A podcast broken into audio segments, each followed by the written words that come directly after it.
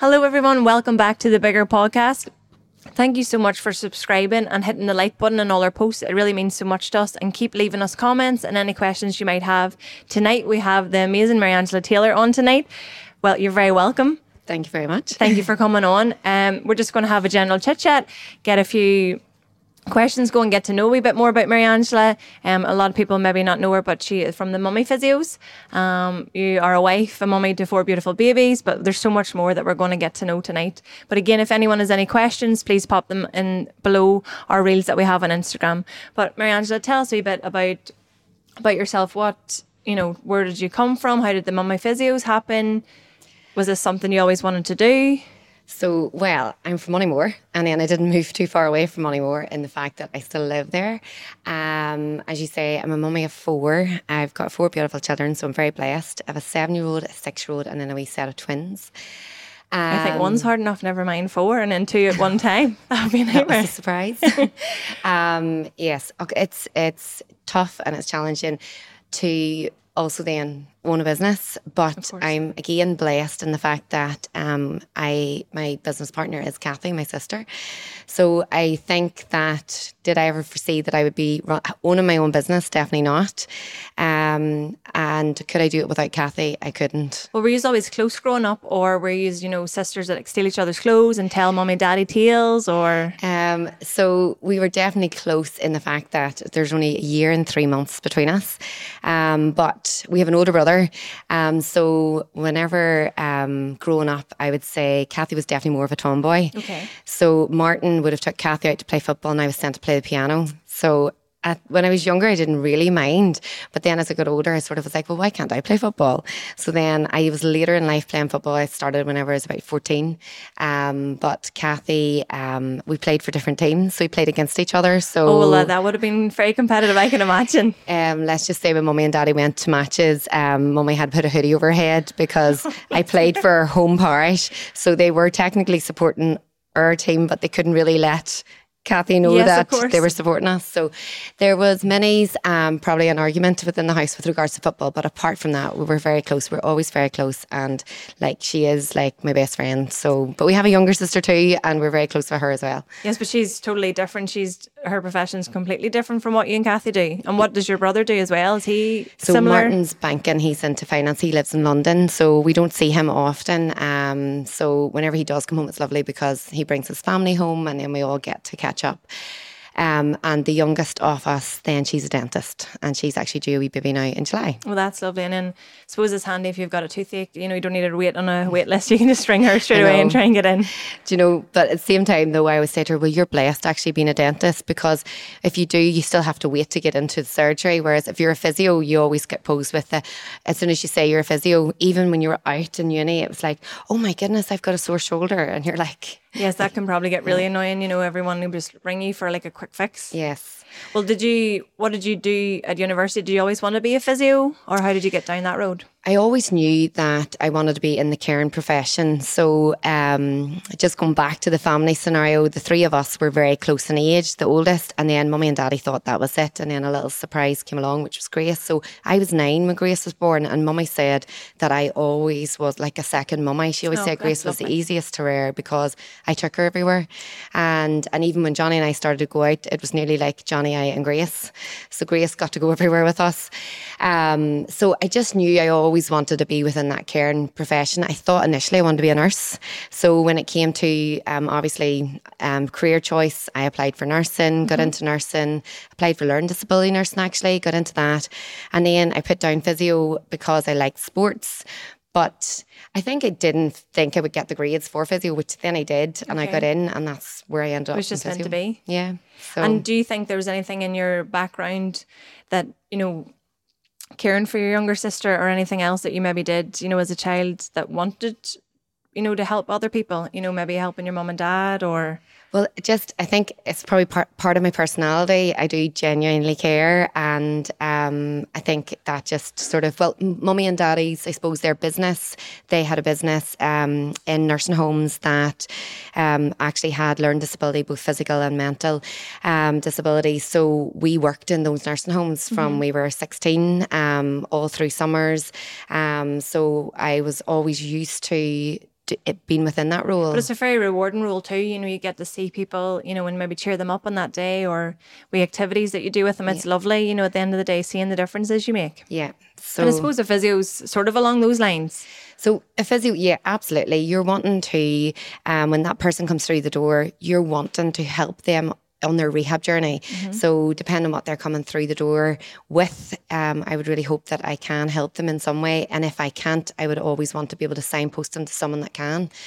And did you always want to be, you know, women's health physio? That's your main port of call, Yeah. or how did that come around? So when I went into physio, it was sports physio. Um, I was into fo- football. I love playing football. Um, and whenever I first came out, I was that physio at the sideline that did the the matches, um, and that's what I loved. Okay. Um, I remember um, an older physio telling me, you know, you will get fed up of being a headless chicken running onto a field, and I do remember when that day came, and I was like, this is not for me. Um, Probably I, a lot of traveling with, you know, football team too, back and forward matches or unsociable hours and the sports side of the physio it um, was very much the the sportsman or sportswoman um, wanted to be maybe better or before they were ready to be better because they had another match to play. And then you were trying to i suppose work their physio plan around that. Um, whereas um, i just I, I wanted to rehab them fully before they were ready to get back onto that field. they were getting frustrated. You can understand. Yeah. If you were in the, their position, Exactly. you would have been the exact same I've down the been, I've been out playing that match too. Of course. And then what? How did you develop then to a woman's physio from sports? Um, well, actually, whenever we got married, I got married in 2009. I moved from Musgrave. I was always within rehab roles. When I qualified, I went straight to Musgrave Park Hospital. I had fantastic experience there. Um, I worked in spinal injury, seen a lot of very sad cases, but a lot of rewarding cases where there was one gentleman that was told that he would never walk again, and he did walk, and we helped him to do that. And you know, I still remember that client very well. And um, so lovely. Then um, brain injuries as well, another really tough placement, but again, really rewarding. Um, amputees. Um, so Musgrave was lovely because it was rehab. And then I knew that that's where I wanted to be. I had no interest ever in doing chest physio. The only person I do chest physio for is my mummy. Um, that's different. Um, and then I suppose when we got married, I wanted to move closer to home. So the post came up in Dungannon and I got it. And it was just a general band six post. And I remember leaving Musgrave with a lot, a big physio team, you know, a lot of young physios, a lot of friends to a really small community hospital. And I thought, oh my goodness, what have I done? Um, because I thought, well, I was the youngest there. I just felt like a baby. Yes, Um, starting all over again. Starting all over again. And the- the staff were a lot older. And I was like, it was missing the crack. But Mm-hmm. actually, those physios became like really good friends as well. And You maybe um, learned a lot from their experiences too. Exactly. And that's where I did my women's health. So I started and um, So if it wasn't for that, you know, placement, you maybe would never have gone would have down that no line. ex- I would probably have no experience with women's health before going into the private practice. So, and the story behind that was um, there was um, three of us um, at that stage, quite young in the band six role, and we drew straws to see who would be next to go into women's health because no one wanted to do it. Was it just a taboo subject, or It was more maybe not fact- glamorous enough? Yeah, like I, a lot of people that had went into it before didn't like it, didn't enjoy it. So, um, whereas so we drew straws for it, and I drew the straw for, to get into it. And actually, what it turned out was I ended up doing a double rotation in it because I loved it, and I just found it so rewarding. And that's where I got my passion. And I was like, this is just the most rewarding area of physio that I've ever worked in or rotated into. So. Well, funny, I said to Keith, I had never heard of a woman's health physio, and it might not be something people are familiar with unless you need one. Yes. You know, you think of a physio, maybe a sports physio, or, you know, go and see about your knee or, or something like that, Yeah. but you don't think about a woman's health. And if I could go back to being 16 and have to fill in you know, my UCAS form again and go to uni, I think that's something I might like to do. Mm-hmm.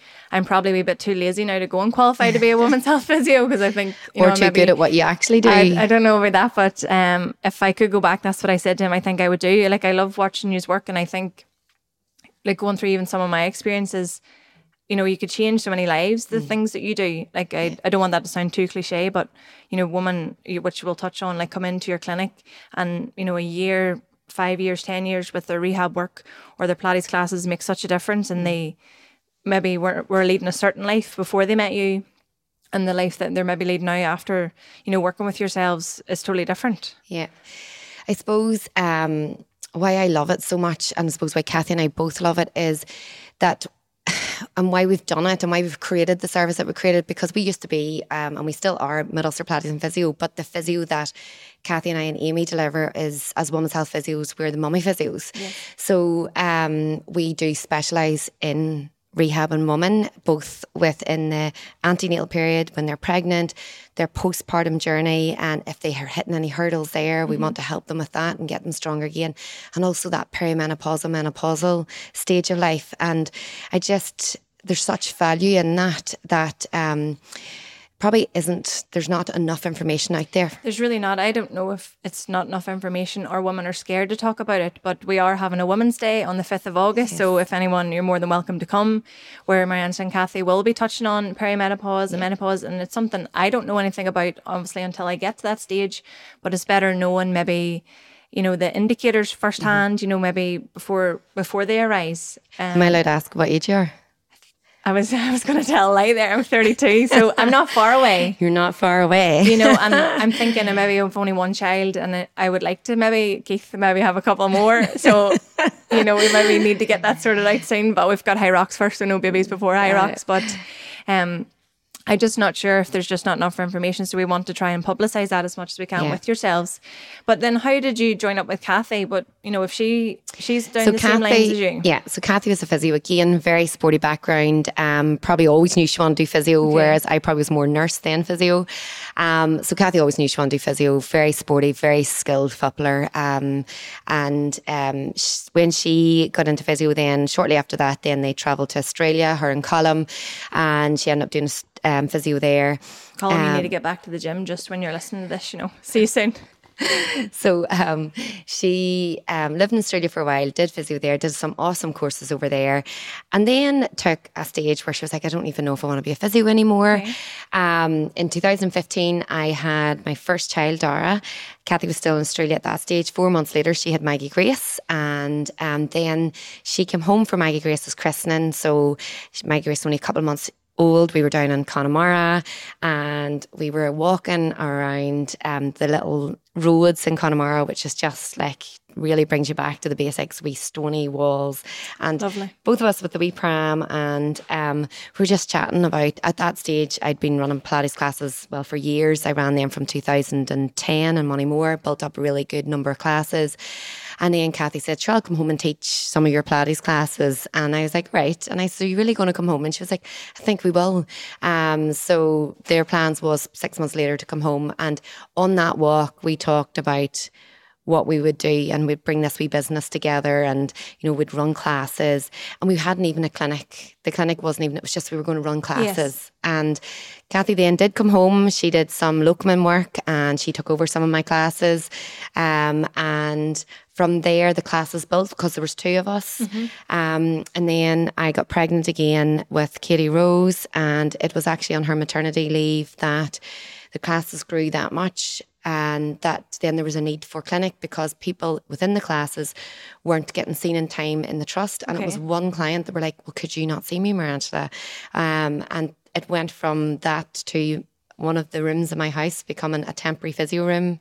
So that's where you started from your house. That's where we started. And now you've recently just opened an absolute beautiful um, new premises. It's the Old Dalriada Clinic right. in Moneymore. And if anyone knows the Old Dalriada Clinic, it's night and day different mm-hmm. because it was real dark and dingy and like just like a doctor's surgery, yeah. you know. But now it's it's absolutely beautiful. Your new premises is thank you. Um, it's lovely to go in. It's all all the rooms are class. She gives a tour a, a tour around. I don't know what sort of accent that was, but we got a tour and um, it's just it's a lovely place to be and you're enjoying being in your new premises. Oh my goodness, it's lovely.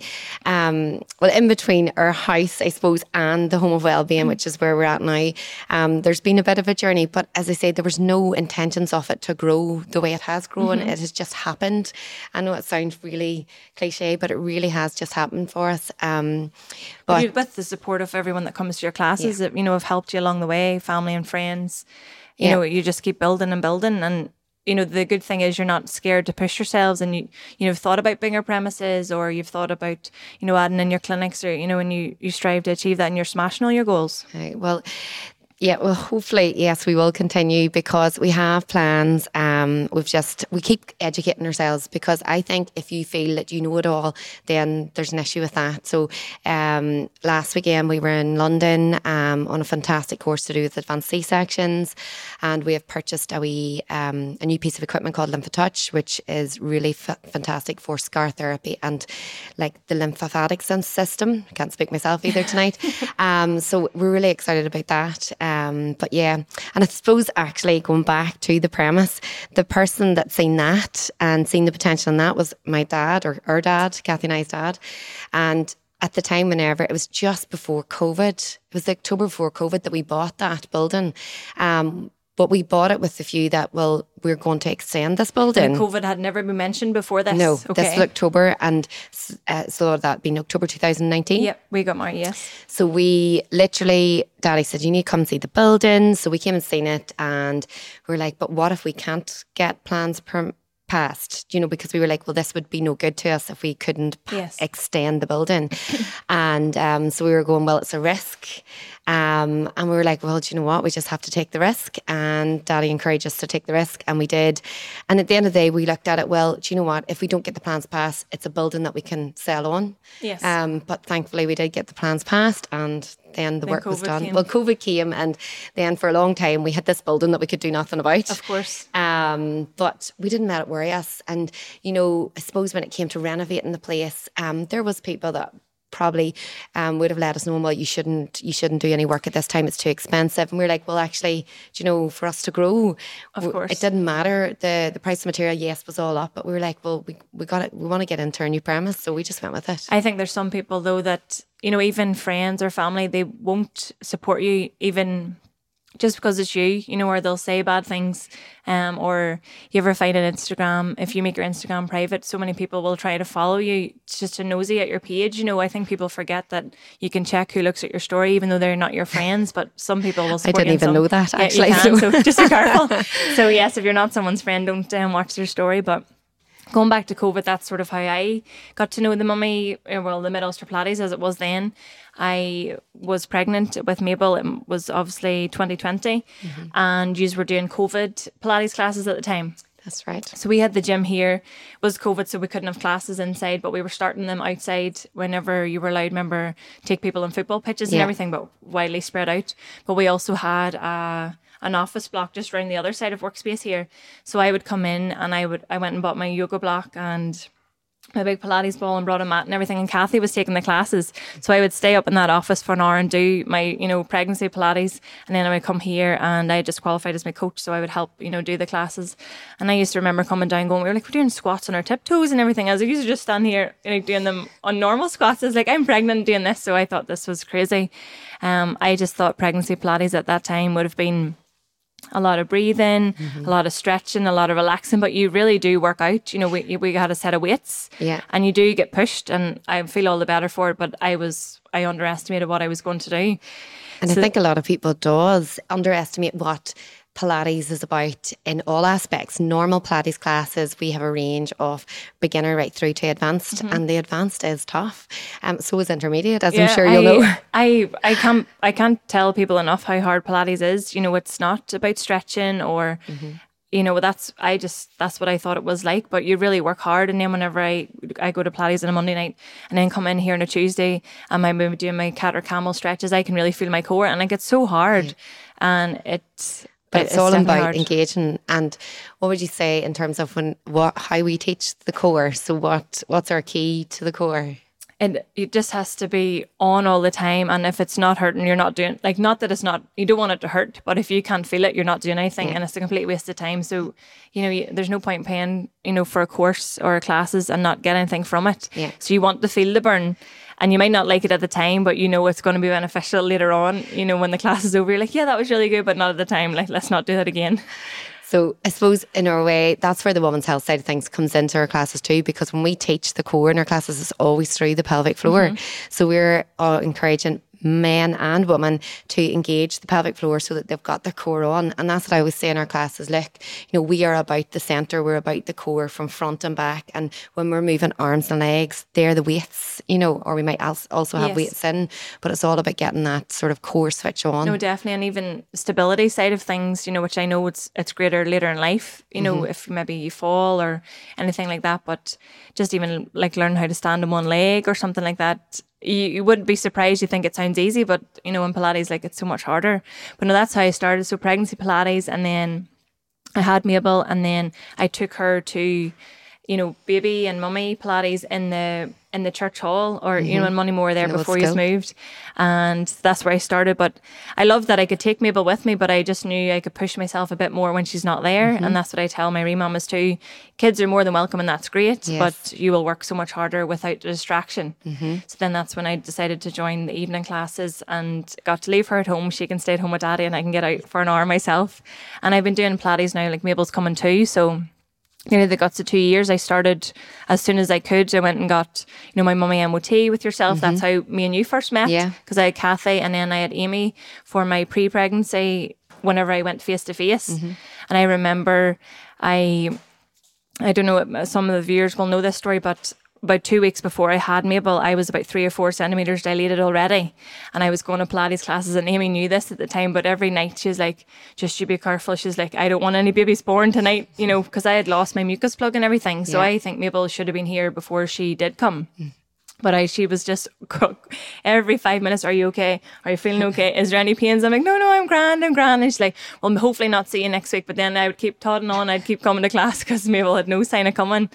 But no, I, I love Pilates. I, I sometimes find it difficult because I, it's longer to maybe see changes because I know there are all a lot of internal changes that mm-hmm. I need. Like I've got a weaker pelvic floor and I can see a difference at getting stronger. But I also think, you know, a lot of the strength work has even helped me do like full press ups and everything because yeah. we do a lot of planks, you know, a lot of the baby planks.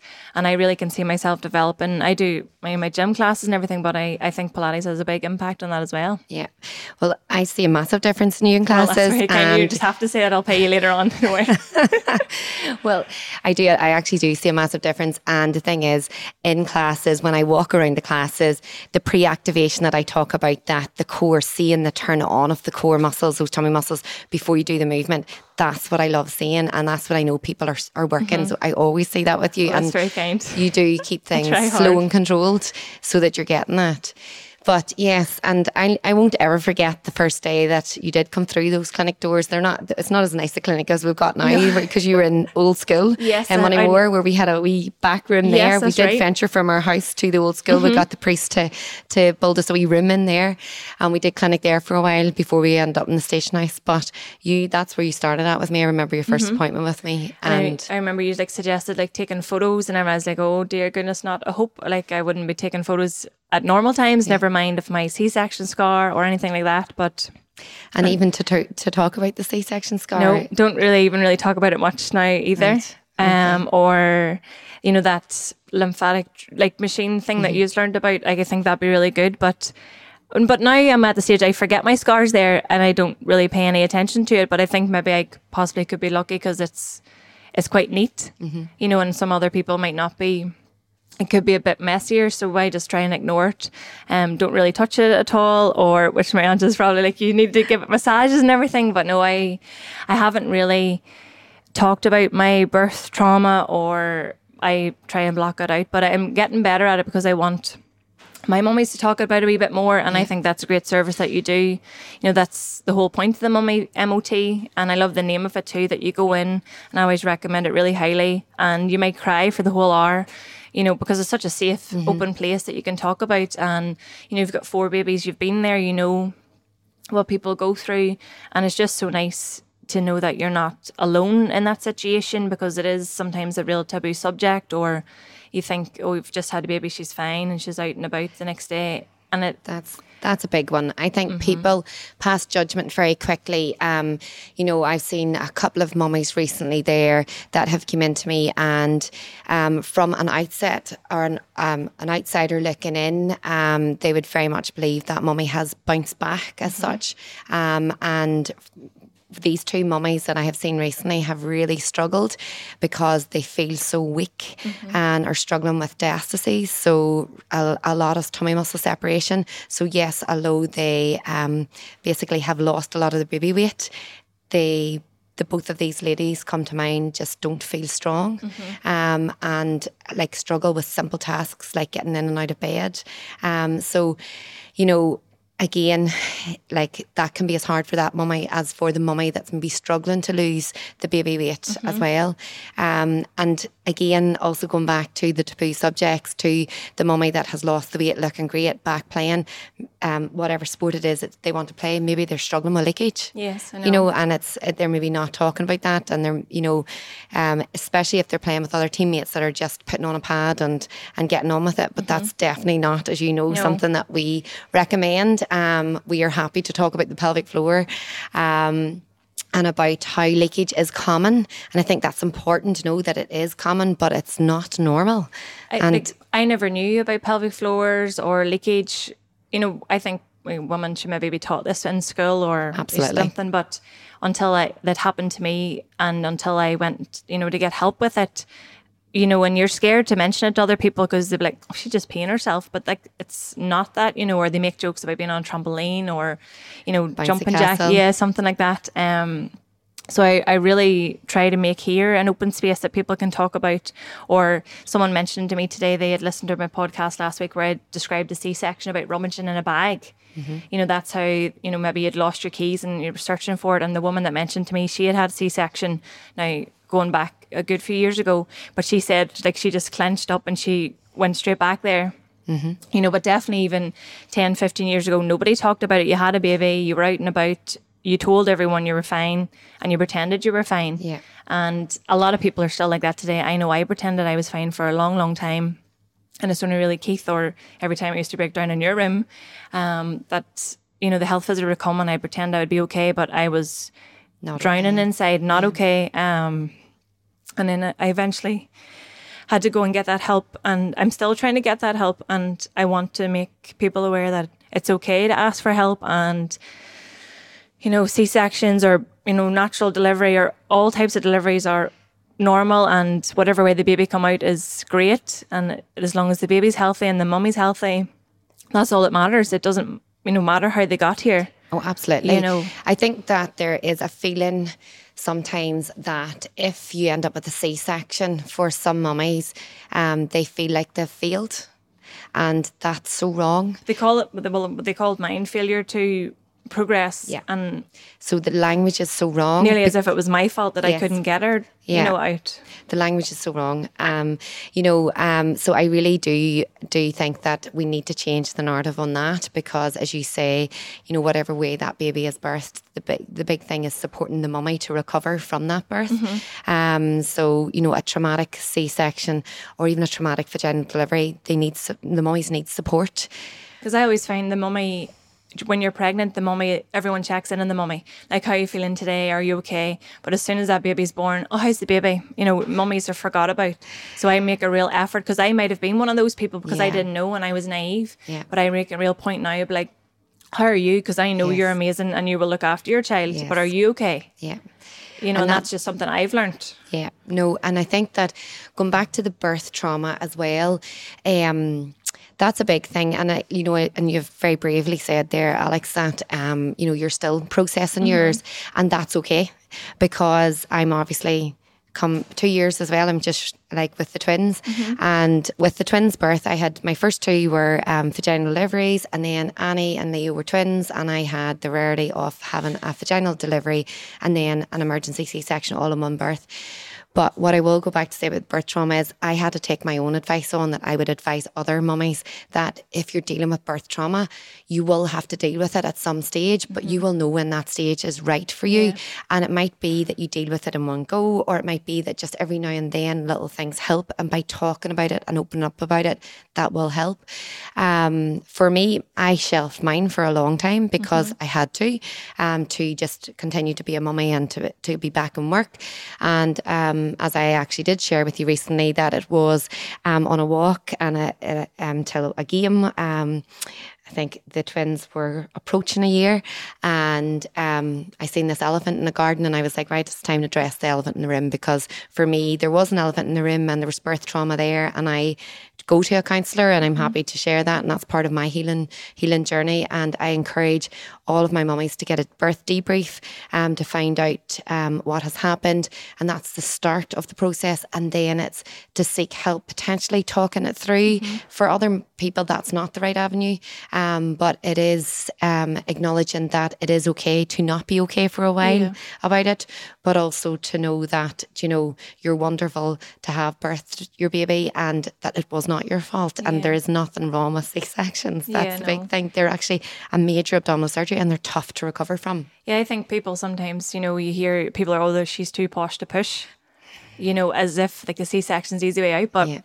he sent me a reel on um, Facebook, I think it was today or yesterday, and it's like a video, not of a real person, but it cut, shows you all the different layers that you cut through. There's like seven, Seven layers, layers, they go through to to get to the baby. Yeah. and it's no. It's not a wee, you know, keyhole surgery that you're up and about the next day. Like it's major surgery that you should be resting after. Yeah, but in our country, um, that's not No, what you just- happens. no. You're handed a baby and you're like, off you go. Um, and that's why it's so important to have a support network around you. Um, and, you know, I think we're so good. We're sort of like come from that background, we're Irish mummies, and it's just you get on with things and you do things. But I'm very much like that. I'm like, oh, I'm grand, and then Yes. like, I'm like crying inside. You know, I'm like, just help me. But this is why we need professionals like you and I and Kathy and Amy that are there that are asking the mummies, Mm-hmm. and how are you? Yeah. Do you know? Because that's the most important thing Yeah, is no. asking the question, but how are you? Do Yeah, you no, know? I make a real point, and you know that's why I love them when they come to class and we stay for a cup of tea and a bun on Thursday, and they chat about everything and anything, you know, Mm. in that half an hour, and it's it's not about their babies, it's just you know even taking their mind off babies even for half Yeah. an hour because babies consume your life. Yeah. even man hating, yes, sometimes. Keith shouting man hating in the background. Yes, we do a lot of slagging off of men, but Keith joins in. He's here. He he starts woman hating clubbing so as well. But no, um, that leads us on though. When you're speaking about Annie and Leo, you're doing an amazing fundraiser from they turn two till they'll be three. Yeah. you're doing it for a whole year. Tell us a bit about that. So um, I suppose I've shared a little bit there in the fact that obviously Leo um, was an emergency C-section under general anaesthetic. So I never actually seen Leo being born. I was put out. It was highly traumatic. And then when we when I woke, um, I learned that he was a neonatal. Uh, I knew I had a daughter at that stage. Then I found out I had a son, but he was a neonatal. You didn't know that you didn't know the genders beforehand. No, we didn't know the genders. Did you know the genders with any of them? Nope, didn't find them out with any of them. Oh, so I think that's lovely to be I- surprised. I think that's there's very little surprises in this world now, and I would I highly recommend that. Though I do understand why mummies do find out Mm-hmm. as well to be prepared, but I always think there's very little surprises on on earth right now, and I just think that is one of them. No, ours know? was a surprise. I was adamant it was a boy. I would have bet my life savings it was a boy, and Keith's like, no, no, it's a girl. And then I had convinced everybody that it was a boy, and I had no idea Uh-huh. what it was. Just a feeling. But then when they brought out it was a girl, like I was like, no, I don't know. Are you sure? Like just check. But she was a girl. But then so carry on. Um, so yeah, so as I say, then um, obviously, then uh, actually, like Kathy knew I had a boy before I did. Do you know? So there's elements of that, but I we will be Johnny and I will be forever thankful for the neonatal team that stepped in and literally basically saved Leo and are the reason that we were able to bring him home. And um, he spent um, 72 hours. This is what our fundraiser is all about. So we were like, what what's the meaningful um, in terms of our fundraising ideas? And we all wanted to be around the number 72. And that is because he endured 72 hours of cooling therapy because when Leo was born, he didn't breathe for over five minutes. So when they had to resuscitate him and then to protect his brain from further like um, potential damage because of the lack of oxygen that went to his brain when he wasn't breathing. No, in fairness, obviously the pediatric routine there were in there straight away, giving him oxygen.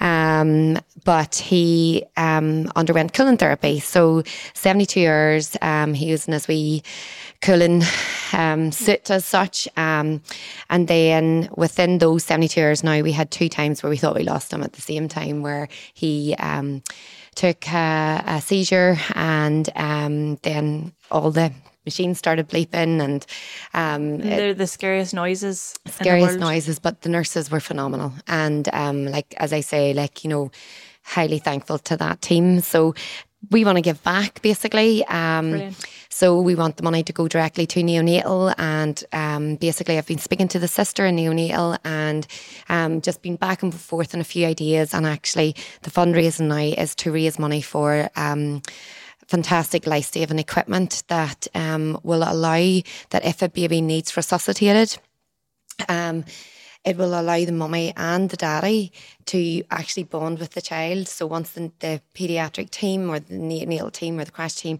have resuscitated the baby and got the baby stabilized mm-hmm. instead of the baby being taken directly away from the parents and the parents not getting to hold the baby or oh. bond with them, if um, well, the, the, daddy will definitely get that bond in time, and if the mummy That's isn't lovely. under general anaesthetic, they will get time to bond before baby's taken to neonatal, which I just think would be amazing That's and would so really help with potential trauma, avoiding yes. trauma.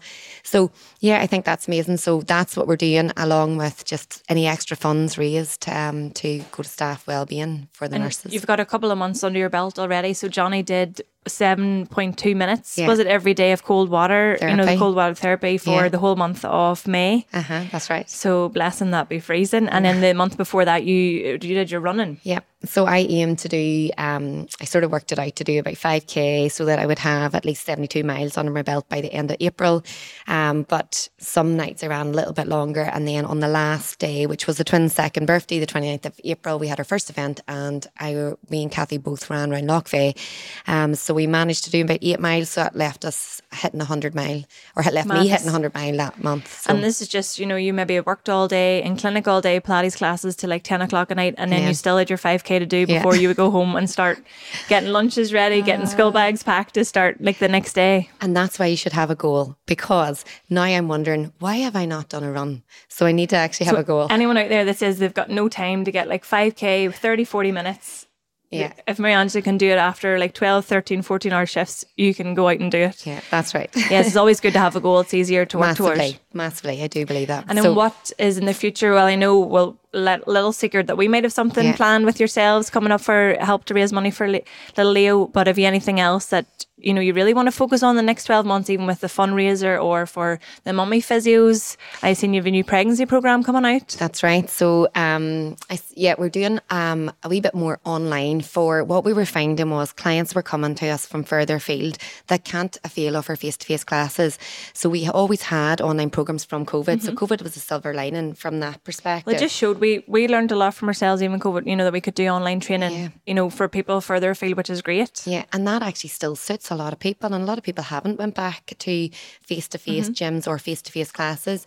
Um, but you obviously have your clients that are de- definitely face to face, and they need that accountability. I, I'm better like seeing someone face to face because then you can bluff online too, you know, and then you can't you can't be messing about when you're in class. No, you can't. But um, so I do, yeah. So from that, we've we've developed our postnatal online program. We've hit up and running from April, um, where what we're doing extra with it is just giving a bit more accountability, WhatsApp support group, um, and we have our CSC one as well, and then the, the antenatal one. So that was their next script that we wanted to do, so that we could get clients that can't come to us, um, that come to potentially see us from clinic perspective, but are further away, so that they can still be within our That's programs. So yeah, we're excited about that. So we're going to take them through their whole pregnancy journey, and obviously for them, the sooner that you know they um, join that program, the more valuable it is of for course, them. Yes. So well, I'm excited that if I am ever lucky enough to have another child, I'll be straight back to pregnancy Pilates and Super. go through the whole journey, which I suppose I have done. I just started a wee yeah. bit differently online. Yeah. Um, but it'll be nice to do that journey again.